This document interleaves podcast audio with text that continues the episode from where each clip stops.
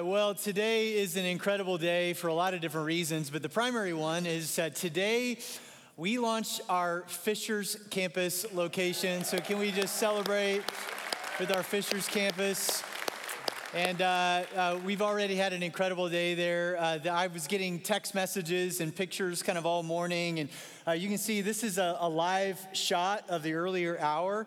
Uh, we had nearly uh, six hundred people at that campus just at the first hour. So um, I want to celebrate with you. If you are at the Fishers location right now, welcome to the family. If you live on the Northeast side, you know somebody that is looking for a church, uh, let them know about that campus. Uh, campus pastor Chad Lunsford and his whole team are doing just an incredible job. And if you've been a part of our church for a while, then you know um, kind of our history here with this. We, we launched this campus originally back in twenty twenty, uh, about two minutes before COVID. And uh, we had to make the um, really painstaking decision to push pause on that. For most of the reasons were outside of our control. We were meeting in a uh, portable location in a school. And uh, so we have just had a desire and a prayer to relaunch that campus, run into just a number of just different obstacles and issues, mostly around facilities, and uh, just have an incredible uh, facility there. And I'm looking forward to seeing what God's going to do at this location in the years to come. Uh, first hour, we had, we had two baptisms. And so it's just already, it's kind of jumped out. It's really cool to see. And uh, if you are uh, joining us for the first time, whether at any of our locations or you're online, we are three weeks into a series of messages that we started at the beginning of the year called Re-Imaged. And what we're doing is we are just uh, going on a journey to discover God's purpose. Sometimes the word is will. Uh, for our lives. And I think that most of us are interested in that. I know I am. I mean, I, I want to know not only who I am, but uh, what I'm made to do. In fact, I would ask you to maybe kind of finish this statement right here on the screen behind me. I was made to blank.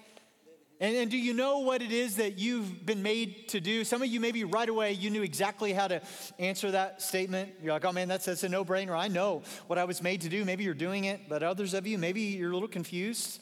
Maybe you thought you knew, but now you're not quite so sure, or maybe you're kind of beginning kind of a journey of discovery around that. And I would just encourage you to take a picture of that, to write that down in your notes, and to just spend a little bit of time between now and the conclusion of this series next weekend, just asking God for clarity on what you were made to do.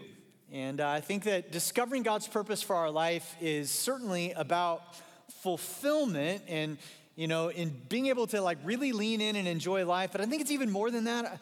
I think that knowing God's purpose for your life helps you to endure through some of the difficulties of life. It's almost sort of like the shock absorbers of life. Like if you know why you're here and what you're called to do, then you can go through some challenges and some difficulties and some trials and some pain, and you can sort of weather that. But man, if you don't know, then that can be really, really disorienting and confusing. So on week one, we actually looked at something that a prophet named Habakkuk wrote. And he said, God, he actually refers to him as sovereign, sovereign Lord. And that word sovereign just means that God is in control. And it says, would you please give me the feet of a deer? Remember that?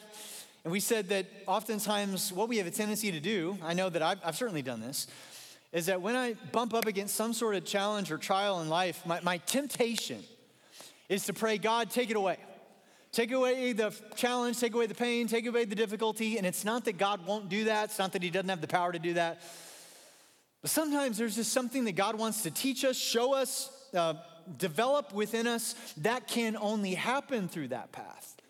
It's kind of like, you know, resistance or, or challenge that's going to produce some things in our lives that it can't happen in any other way. Mountaintop experiences are fantastic. Mountaintops have a great view. Problem is there's just not a lot of vegetation that grows at the mountaintop. It's in the valley, and that's painful. But we've got to begin to shift our perspective to say, if I'm in a valley, if I'm in this difficult area of life, instead of praying, God, please flatten the ground under my feet, what if we said, God, please stable my feet for unstable ground? And give me the ability, give me the vision to see what it is that you want to teach me. The, as I just look back over my life, I just know that the, the things that I've grown from the most, the, the character that's been developed, the, the things that have become more rock solid happened in the valleys and in the challenge and in the pain. And I think the world knows this, sees this more and more, whether they want to acknowledge God or not. Like in the words of the great theologian and former Navy SEAL Jocko, He says, more of you this hour got that than the other two hours. I've not given up on it though, all right? So it says, Jocko, Jocko, I love what Jocko says. He goes, hey man, if you ever face like a challenge, you ever have, have a hard conversation, if you're ever in physical pain, your response needs to be good. Good, this gives me an opportunity to grow. This gives me an opportunity to figure something out that I didn't know before, and I like that, I like that. It's this idea that God is, is doing more than just giving us a comfortable life. He's trying to develop a character within us that can handle whatever may come. And so we've just been on this journey to discover God's purpose for our lives, and last week I alluded to this. I just want to circle back to it because I think it's so important in this conversation, is that, and we gotta be careful, in pursuing God's purpose for our lives, we got to recognize that God is for you. It's just not about you. Like, man, if you're trying to discover God's purpose for your life and it's primarily like all about you, then chances are that's going to elude you. And many times we can end up making this life so much about us. It kind of reminds me, my youngest daughter, when she was in preschool, um, uh, she, Lindsay and her, they were running late to get to class one day for whatever reason. And, and so my, my wife very calmly says to her in the car, hey, we're going to be late to class. So when you walk in, be very um, respectful of the teacher and your classmates and don't make a lot of noise and interruption. Just go over to your little carpet pad and sit down and be quiet. And so my daughter acted like she understood that. She she had no intention of doing that. And so she ends up like, my, as my wife tells it, like she walks into the classroom and she drops her bag and she announces, I'm here now. And that's just like been a story that circulated around our family. And I, I've just thought, you know what? There have been so many times that I just kind of fall into that trap too. It's just like, I, I just may, maybe make life too much about me. And and here here's the thing. You make it too much about you, and then chances are God's purpose for your life will continue to remain out of focus because it, it can't be about you. In fact, um, in Matthew chapter twenty, there was a, a couple of Jesus' disciples, um, brothers by the name of James and John, and they were very clearly wanting to know what their purpose in life was, and so they had their mom go ask Jesus. I don't recommend that. Like if you send your mom to go talk to your boss about getting a promotion, that likely means that you're not ready for one. I don't know, just an observation. But she goes to Jesus, and here's what she asked Jesus in Matthew chapter twenty. She's like, can my boys have the seats of honor at your left and your right in the kingdom of God? And listen to Jesus' response. He, he goes, you don't know what you're asking. And then he says this, powerful words. Whoever wants to become great, it's not a bad thing to want to be great. And you were made in the image of God. You were made to make a unique contribution. You were made to make a difference. That, that's another way of saying, man, like it, I'm living out God's purpose for my life. Whoever wants to find that, whoever wants to be that, notice what he says, so counterintuitive, must be your servant. And then he says this, uh, just as the Son of Man, that's another um, description of Jesus, Son of Man, did not come to be served, but to serve and to give his life as a ransom for many. When I was in Bible college, there was a building where I took most of my classes from, and you would walk in and you go down one set of stairs and there was a landing and then down another set of stairs to the classrooms. And above the, on the wall uh, at that first landing of stairs was a, uh, th- that, that verse framed. And every day when I walked into class, I would read those words. Not to, I'm not here not to be served, but, but to serve. That was the pattern of Jesus, and that's what it means to follow him, is to recognize that I'm here to use whatever gifts, abilities, and callings that God has placed upon my life for his glory and for the good of others. And man, when you begin to grasp that, God brings his purpose for your life into focus. So on week one, we talked about the fact that every single one of us have been made in the image of our Heavenly Father. We're all different, different generations, different ethnicities, different personality types, but we're all made in the image of God. And what happened when sin entered the world is that it fractured that image of God within us, and we need to be reconciled with God, and we need to be redeemed and restored. And so when you give your life to Jesus, what happens is, is that Jesus took on your sinfulness on a cross, and then he imputed his righteousness to you. And when you recognize your sin and you invite him into your life, doesn't mean you're perfect, doesn't mean you got it all figured out. It means you have a standing now before God that is reconciled. And from that standing, that place of security, then you can begin to to grow. And what spiritual growth is, is not head knowledge, even though it might involve that. What spiritual growth is, is a re-imaging where you're getting back to that image of your Heavenly Father before sin fractured it. That's what, that's what that is. And then last week we talked about work, our occupation, career, whether you work inside the home or out, whether you get paid for it or not. It's that the, the thing that you're producing, you're contributing to the world. And for so many of us, work can be such a source of great satisfaction, but it can also be such a source of stress and, and anguish and anxiety. And, and there were, I prayed with many people last week. They were just dealing with work issues. And whether that's a toxic work environment or maybe an unreasonable boss or maybe coworkers you're just not getting along with. And what, what we learned last week is that um, work is not the result of sin. Sin has cursed the work. And so work came before sin, so likely work will exist uh, in the kingdom of God. So that was last week.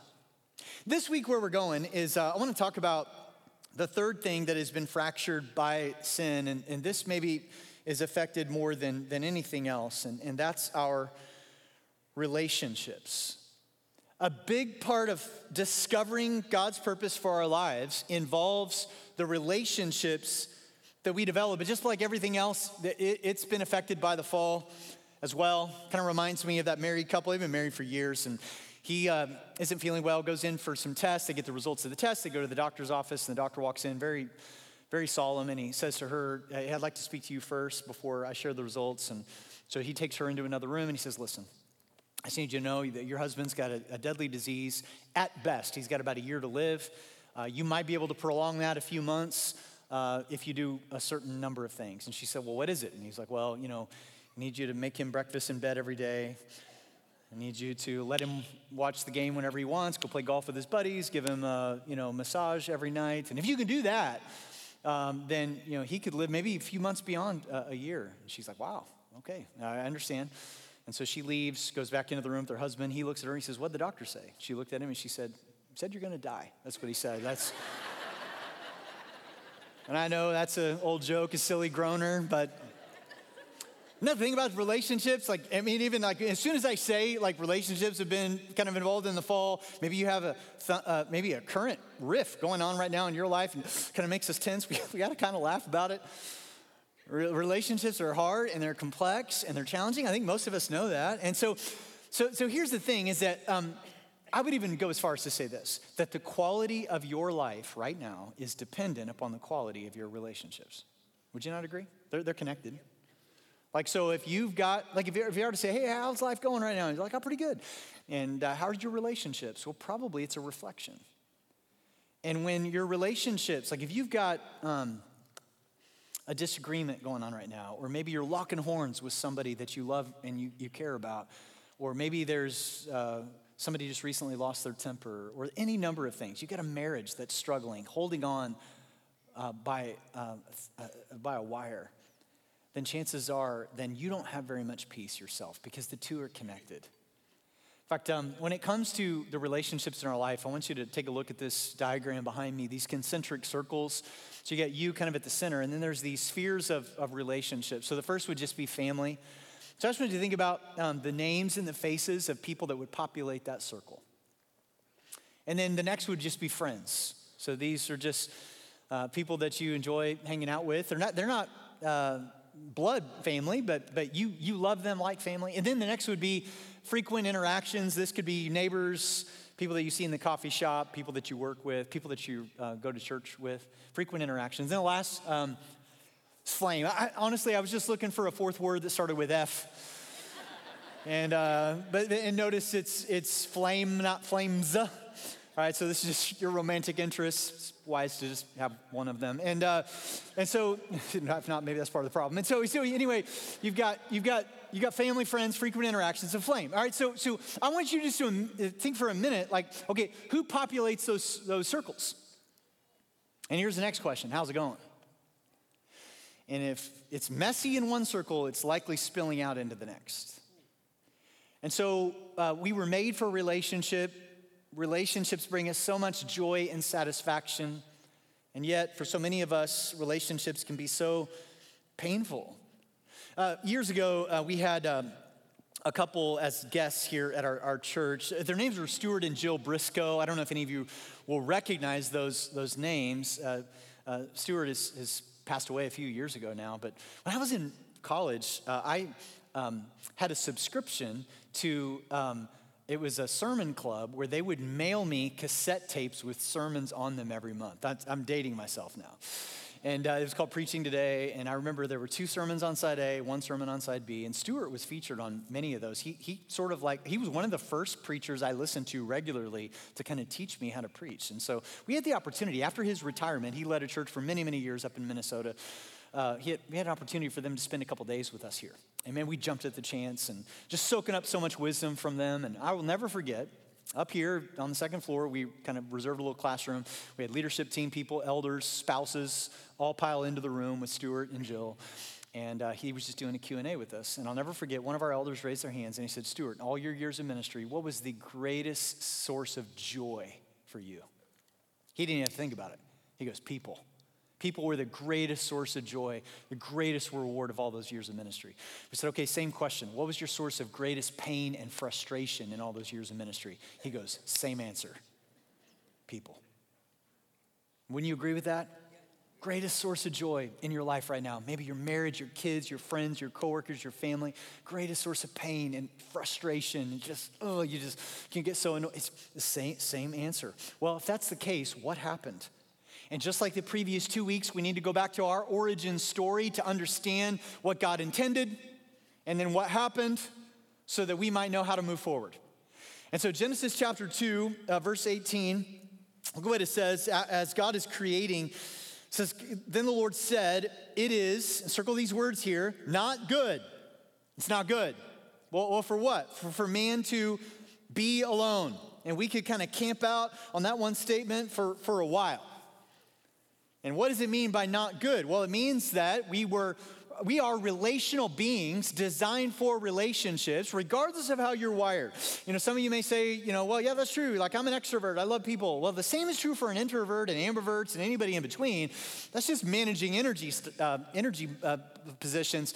We we are all made for relationship. And when you are cut off from relationship for an extended amount of time, actually, uh, studies are showing that it actually affects your physical health.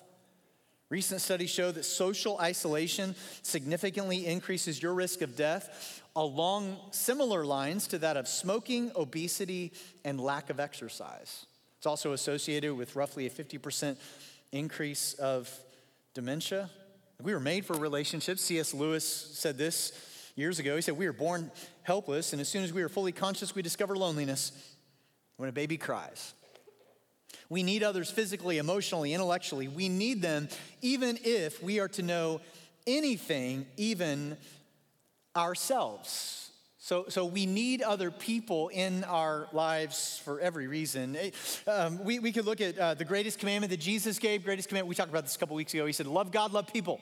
Well, you can't fulfill the greatest commandment without being in relationship with people.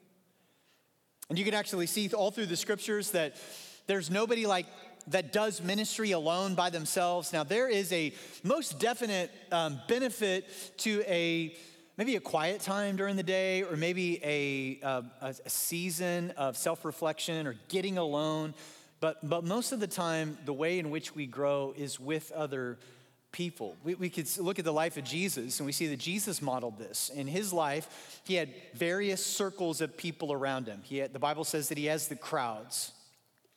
So think about the Sermon on the Mount in the book of Matthew.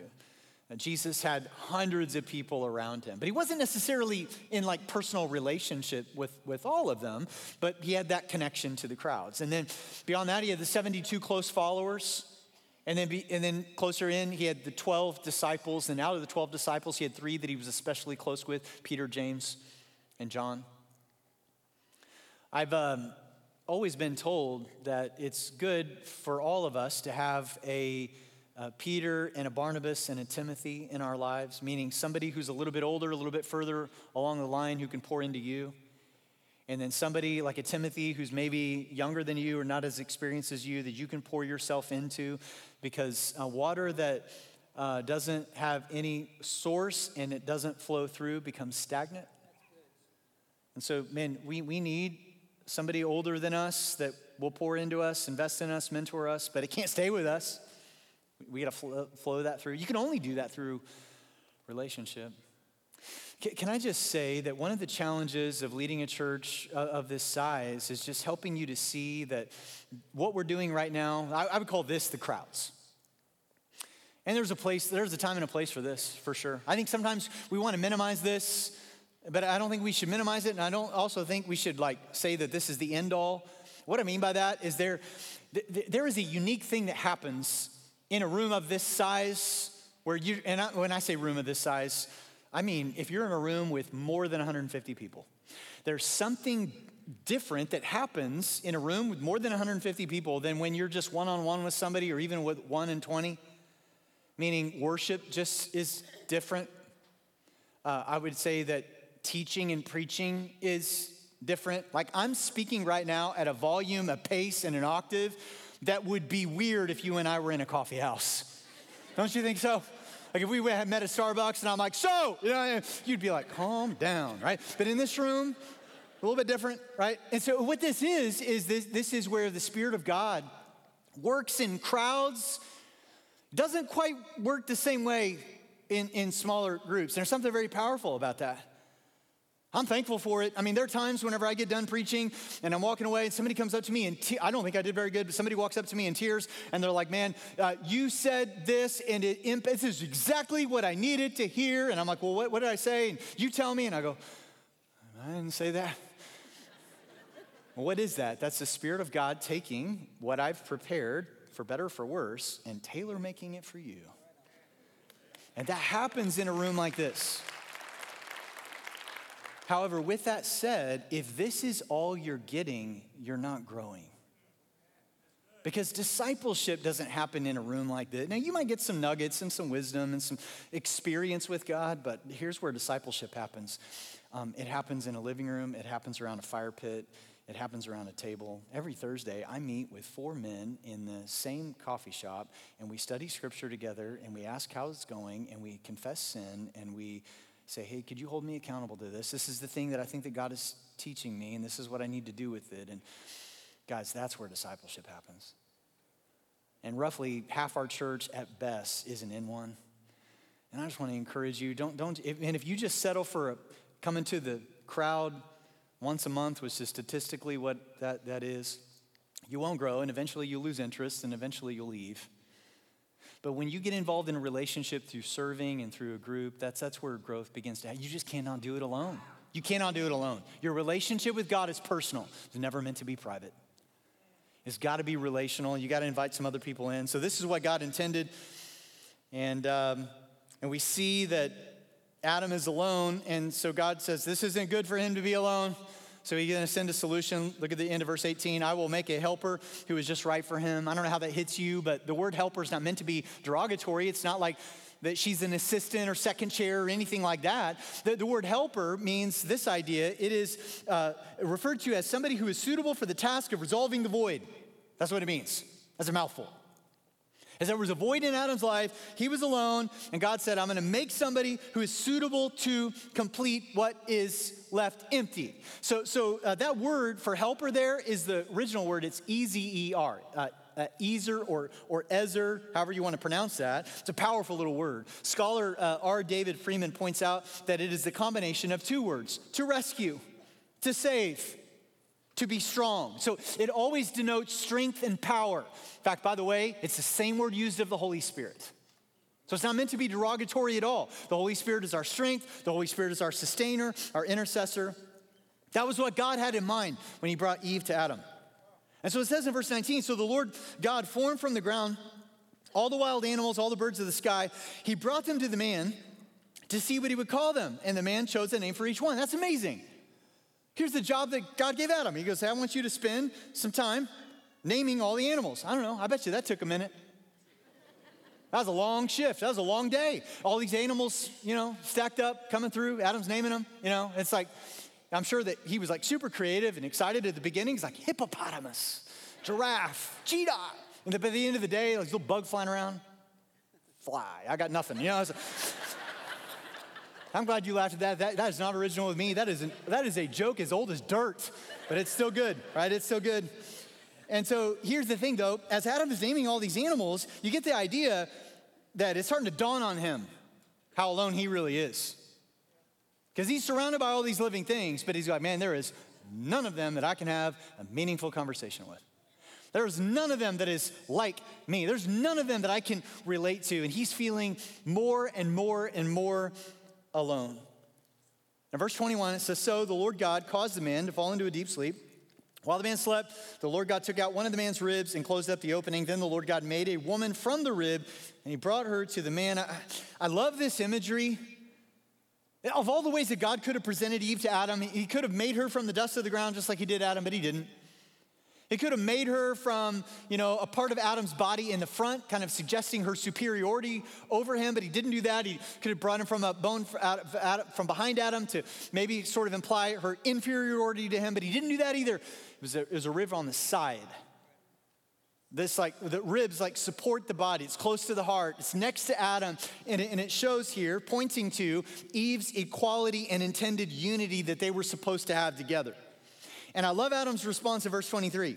These two little words, at last, exclamation point, man, at last. And likely those two little words have leapt out of your heart multiple times throughout your life whenever you made a connection with somebody. And you meet somebody for the first time and all of a sudden like, you realize, oh man, we got things in common and it's easy to talk to this person. And you make a friend and you're like, at last. I'll never forget, I was in sixth grade. I was so insecure. I was at my friend's house. We were in the driveway shooting baskets. He was a really good athlete. And I said to him, man, you're the best basketball player I know. And my friend looked at me and he goes, man, thank you. You're my best friend for this year. And I was like, I was like, at last. I was like, I got a friend. You likely felt this, fellas, when you got her number, when you went out on the first date, when there was kind of a love interest. You're like, at last, at last. This is, this sprung out of Adam when he saw Eve. And he goes on and he says, this one is bone from my bone and flesh from my flesh. She will be called woman because she was taken from man. And this explains why a man leaves his father and mother and is joined to his wife, and the two are united into one. Quick little commercial. Two weeks from today, next week we'll finish this series. Two weeks from today, we start a new series called Adventures in Dating and Marriage. It is not just a series for married couples, it's a series for everyone, single people. We're gonna talk about relationships, specifically this right here. And uh, I, I think that I'm already like, um, I've outlined the, the messages and been praying through it, and, and you don't wanna miss it. I think it's gonna be really, really important for us to, to To, to walk through that teaching together. But this is kind of the impetus of this. And in verse twenty-five, it says, now the man and his wife were both naked. And, and to get this, it says that they felt no shame. I want you to just look at those verses and realize that this was the only moment in human history when relationships were perfect. No disagreements, no hurt feelings, no abuse, um, no arguments. Man, it was perfect. And this was what God intended. And they were united and they had no shame. So what happened? Well, just like our identity and just like work, relationships were impacted by the fall, perhaps more so. Because in Genesis chapter three, you can read that passage on your own. That's when sin entered into the world. And the very first thing that sin ruptured and affected was our relationship with God vertically. What was the very first question that God asked Adam after the fall? Where are you? And he's been asking it ever since. It's not that God didn't know where he was physically. It was just God was like, okay, there's a, there's a separation in our connection now. And the second relationship horizontally is with others. Adam and Eve, like, immediately kind of threw each other under the bus. They weren't unified any longer, and we've been sort of at each other ever since. So we, what we need to understand here is that this has always been Satan's goal, is to cut off relationship with God and cut off relationship with one another. That, that's his, that's his bullseye. As that he wants to separate us. He wants your relationships to be diseased. He wants your relationships to be divided. He wants you to be stressed over that. He wants you to be angry over that. He wants you to be bitter over that. He wants you to to be offended over, over things, that he's trying to divide, and we just see that in the world all around us, and it, we've, been, we've become separated. And I'm just kind of curious right now, uh, if you've got an interpersonal conflict going on in your life right now, whether it's major or minor, just slip up your hand. Just an interpersonal conflict. Don't be afraid to raise up your hand. There's going to be a lot of them around the room. I've got my hand raised. There's interpersonal conflict. There's issues right now in each of those concentric circles. Maybe it's a, maybe it's your marriage. Maybe it's a friendship. Maybe it's a work-related thing. All of us have interpersonal conflict. If you don't have it, it's it's likely coming. And relationships are hard and crazy complicated. Even the best relationships can get pulled out of balance by the pressures and the demands of life. Marriages get tested with little kids at home. Maybe your work is requiring you to travel a lot more. Maybe you and your spouse have begun to grow apart. Maybe friendships get tested because you just don't have the time to invest in them or to maintain them anymore. Relationships with your teenagers or your young adult children can certainly get tested because maybe you've got opinions about how they're living their life and they don't want to hear it. And, and you know, on top of all this is no relationship is easy. No relationship is easy. In fact, maybe maybe the only time that it is easy is in the infancy of a relationship, like the those first few weeks of a brand new friendship, or maybe the first couple of dates that you have with somebody while you're still pretending to be somebody you're really not, or or maybe or maybe like when your kids are between the golden age of four and six, oh, the golden age, because they still think you hung the moon, but not for long. Relationships are not easy. Eventually, every single relationship will get tested. Every relationship will struggle. Every relationship will develop hairline fractures that could threaten your connection and commitment. Every here's, here's how Satan wants to get at us. If he wants to separate you from God, he'll separate you from others first. And this is why I think that church hurt's a real thing, but I think part of the reason why it's a real thing is because he knows that if he can't get you to question your faith, he'll go after your relationships. And he'll, and he'll make you weak, and he'll tear you down, and he'll frustrate you and discourage you. And what you end up doing is you end up sort of isolating yourself from community. And if you can get isolated from community, he can pick you off. It's like a herd of sheep. If one wanders off from the rest of the pack, the wolves can take them out so easily. I think it's important for us to understand this playbook right here. You might take a picture with it on your of your phone. Satan's goal is destruction. The Bible says he has come to kill, steal, destroy. That's what his, his intent is. So I don't want to like over-spiritualize things. I certainly don't want to blame Satan for everything. But we do need to know that he's an enemy behind the scenes, and he is trying to destroy. He wants to destroy you. He wants to destroy your kids, your family, your friends. He wants to, certainly if you're married, he wants to destroy your marriage. Why? Because marriage is a covenant that reflects our covenant relationship with God. He hates that. So he wants to, he wants to totally destroy that. Here's his um, strategy. It's division. That's simple. It's kind of like uh, you can divide a country, it, that country will get weak. If you can divide two mar- uh, a husband and a wife, then their marriage gets weak. If you can divide friendships, that community grows weak. If you can divide people within a church, then the church grows weak. They get off mission. They start making it about other things. He is the master of division, and he's all about it. Here's his tactic, though. These are the tools in his toolbox, is offense. Here's what I mean, is that if he can get you offended and then keep you offended, then he's won. Because when you stay offended, then inevitably what happens is it's a process uh, where your heart just eventually gets harder and harder and bitter and bitter and bitter. Uh, can I say it this way? Um, if, if you can develop a thick skin, you can keep a soft heart. But if you have thin skin, then you're going to have a hard heart. And don't misunderstand me. It's not like I'm saying that um, you'll never be offended. P- part of being a human being is being, like, offended. I, uh, several months ago, I was out in the lobby, and walking by, there's this group of teenage girls, which automatically just makes me nervous anyway. And I, I just, I kind of broke out in a little bit of a cold sweat. And they, they kind of looked and they were like, "Are you the guy? Are you the pastor?" You know, I'm like, "Thanks for knowing." You know, and so, so I kind of like, "Yeah," you know. And, and they go, "You look so different in person." I'm gonna leave now. All right, so I don't know, like, ever have somebody just make a sideways comment about your clothes or your ears or, you know, I don't know, whatever. People, some people just have abrasive personalities. We're all sinners. We're all messed up. I mean, good luck getting through the day without being offended at least once. I probably offended you multiple times in the last thirty-five minutes. I don't know. Like, we can all be offended. That's, that's, that's just human. Staying offended is optional. And what I want to challenge some of you with is that some of you got offended. Some of you got offended by something somebody said, maybe something somebody didn't say. Maybe you got offended by somebody's decision. Maybe, maybe that person never even knew.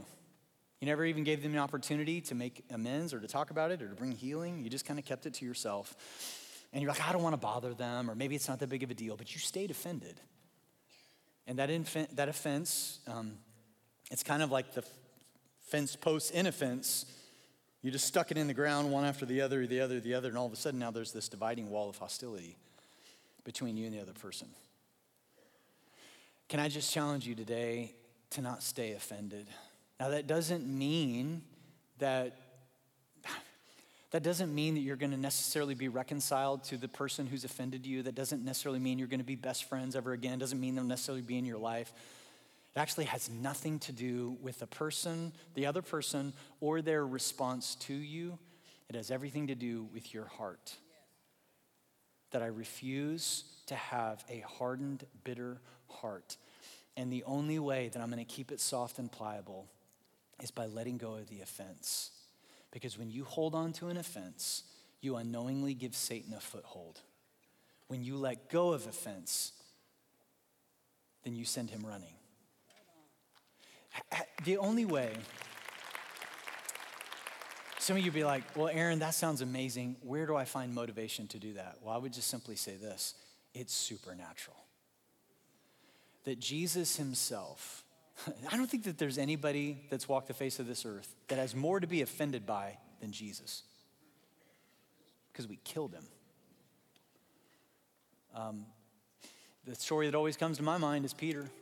The night before Jesus' arrest and crucifixion, Peter, who was one of his inner three, by the way, one of his best friends for that year. And and so they're they're in the upper upper room, and Peter's like, "Lord, I will never deny you." And Jesus is like, "Uh-huh." And then says later that night, before the rooster crows, he denies him three times. Can you imagine how painful that would have been for Jesus to hear that? And after Jesus' resurrection, he's appeared to hundreds and hundreds of people. Could you imagine being in Peter's sandals for a minute? He hears that Jesus has been resurrected. He's like, "Oh man, this is this relationship's beyond repair." What's always fascinating to me is that, you know, Peter, it doesn't necessarily seem that Peter went running to Jesus. Jesus had to go find Peter. And they have their their, their first interaction post-resurrection is at a beach. I don't know if any of you remember the the passage or not, but, but Peter's fishing, because he was a fisherman. It's early in the morning. He's gone back to fishing, by the way. And uh, Jesus is on the beach making a breakfast, and he invites him to come have breakfast. I don't know, it kind of seems like a little bit of an unusual thing to do to somebody who's offended you, hurt you, betrayed you. And so Peter comes and he has breakfast, and they're walking along the beach, and Jesus has this conversation where he restores Peter. He asks him three questions. Do you love me? Do you love me? Do you love me? What Jesus is doing is he's canceling out the denials, and he's restoring him, and he's saying, "It's going to be okay. I forgive you." He's he's not staying offended. It keeps the relationship alive. I, I love that. that. That's maybe one of my favorite passages. And I always thought that the beach where Jesus restored Peter, I don't know, I just always thought that it was maybe like a few blocks away from where Jesus' Airbnb was. I, I, I don't know. I, I don't know why I thought that, but then I went to Israel last year, and we actually went to the beach, and I realized that Jesus was in Jerusalem and the beach where Peter was was hundreds of miles away. That Jesus had to actually go out of his way to make his way up to Peter. He went first to reconcile Peter. He let go of the offense in order to keep the relationship alive. That's the only way. That's the only way. Now, I know some of you may be like, well, this other person doesn't want to be reconciled to me, or they don't deserve to be reconciled, or maybe they don't, maybe they're not even around anymore. And it really has nothing to do with them. Are you still holding on to the offense? And I want to just beckon you, encourage you by the power of the Holy Spirit to let go of that offense so you don't stay offended and imprisoned in your bitterness and give Satan a foothold. For some of you, maybe the reason why God's purpose for your life, you don't know what it is, is because of that. For some of you, you feel stuck spiritually. You've bounced from church to church to church thinking that a new church will somehow sort of revive your spiritual life, and none of it's working. Is it because you're offended? And God cannot move a hardened heart. And the first step is letting go of that offense. And the only way to do that is to ask the Spirit of God to soften it and do a miracle in your life, to, to realize that you're the one that needs to be set free. And so we want to give you that opportunity today. We want to develop just a prayer culture around here that it's just every week. You just know there's going to be people with lanyards on in the middle of the room and down front. They're just willing to pray with you just every week. And it, the, the interaction can be very, very brief. It could just be, man, I just, you, maybe here's how the conversation goes. You go up to somebody and you just say, man, I am holding on to offense and I need to let it go. Would you please pray that I can? And they'll be happy to pray with you and over you. It requires a miracle. A miracle is what we need. And so let's ask for that right now. Father, we come to you today, and we're so grateful for the relationships that you've given us. We know that we were made for them. We know that we find fulfillment in them. And yet, at the same time, these relationships can be so painful when they go bad.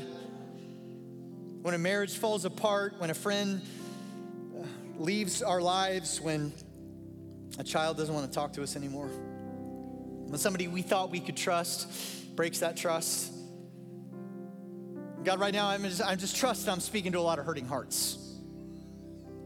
But I pray that your Spirit would work a miracle in our lives, that even though we might be offended, we would not stay offended. That we would lean into the miracle of redemption and forgiveness, that it can only come through you. And we follow the example of Jesus, who has every, had every reason to hold a grudge, had every reason to be angry and offended, and yet he, he chose to forgive. He chose to, to keep new life in that relationship. So God, would you please do the same for us today? Would you please meet us right where we are? Would you please literally, I pray that literally there would be hardened hearts that would become hearts of flesh today. We ask this in Jesus' name.